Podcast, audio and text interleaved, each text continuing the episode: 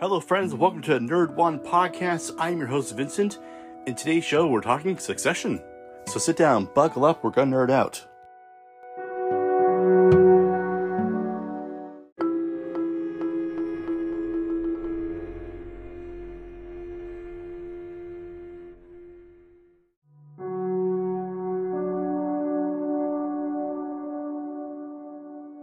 So, one thing I have been meaning to watch, and I haven't watched, but I have finished the first season, now second season.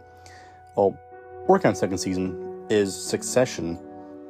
And I gotta say, this is one really weird, twisted show where it's about a dad who's made this kind of this empire, media empire, and he is well, he has his children with him. Um, his one one son from know, different marriage and three children from his past marriage.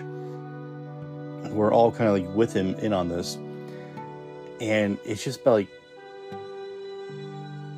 i don't know the children themselves what feels like. I mean the dad's there he's doing his thing. I mean he's stubborn in his old ways but it's odd how the show plays out. Because for the first season it feels like that there wasn't one main focus of a character. I mean, main focus was kind of like an uprising in the company, is what it felt like. Um, because you have, you know, the children, uh, it's Kendall, uh, Shiv, and Roman.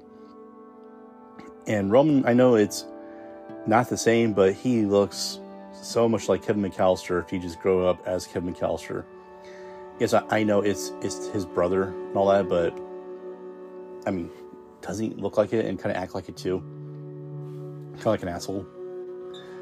But that's what it really feels like this whole first season was just, you know, laying a foundation for it all, for really getting to know the characters and kind of seeing that slowly build of insurrection I guess, against you know against the dad, and I could I can see it and I can't see it at the same time. Like you have so much going on, and you have so much money, you know, at your disposal, and honestly, it feels like it's just a greed power play. Is all they're really trying to do here, and that's what kind of is annoying is kind of cool at the same time because you're seeing, you know, at first, you know, Kendall, you know, along with the board, trying to oust the dad.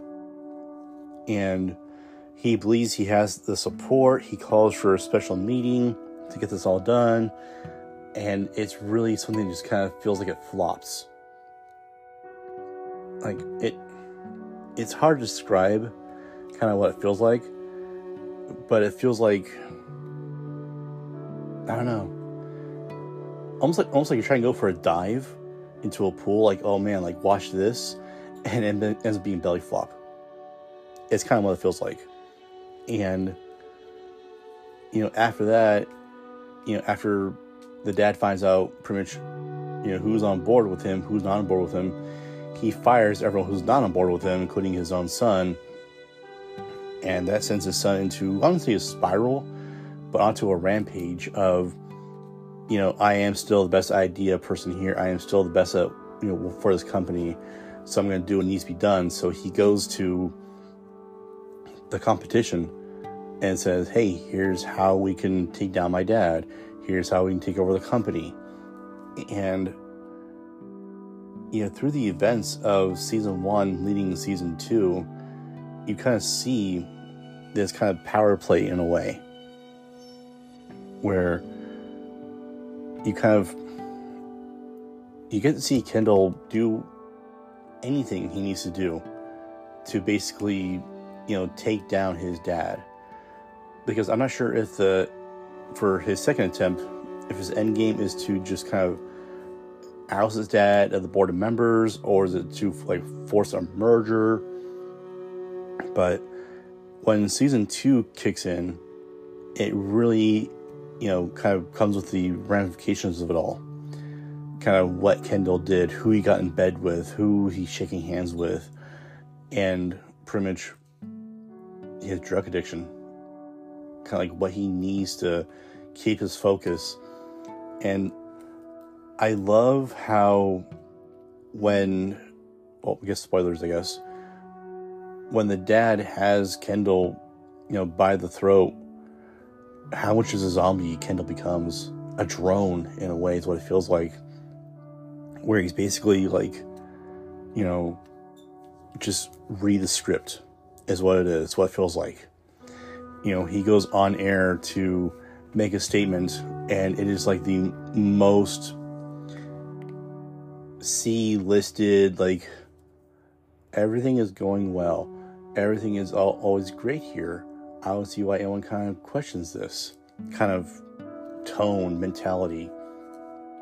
And throughout, I mean, from, from my seen so far, the second season, like I said, I'm not done yet. I know season three is available and season four is on the brink of coming out. So I do have some catching up to do. But first impressions of this show, it's good. It's heavy though. That's one thing. It's not something you can binge through, or at least I can't it's one of those I can get an episode, maybe two in a day, before I kind of like sit back, like, okay, what just happened, and where can it go from here? Because I like to speculate. I'm one of those guys. I love just to speculate, like what's going on here, what's happening, who's that guy, you know, all that kind of stuff. So it really kind of, yeah. So if if you're looking for a good show, check it out. like I said, like I said, it is heavy. So you're looking at, of course, a lot of language. Um, there are the adult references, you know, in there, drugs, alcohol, sex, all that. Um, of course, it's HBO, so they'll kind of do what they need to do to kind of get people in there. So, yeah, if you're looking for a good show, Succession, it's on HBO Max, um, so check it out. Once again, HBO Max. If you're looking to, you know, throw a little something something my way for you know shouting you out, I'm here.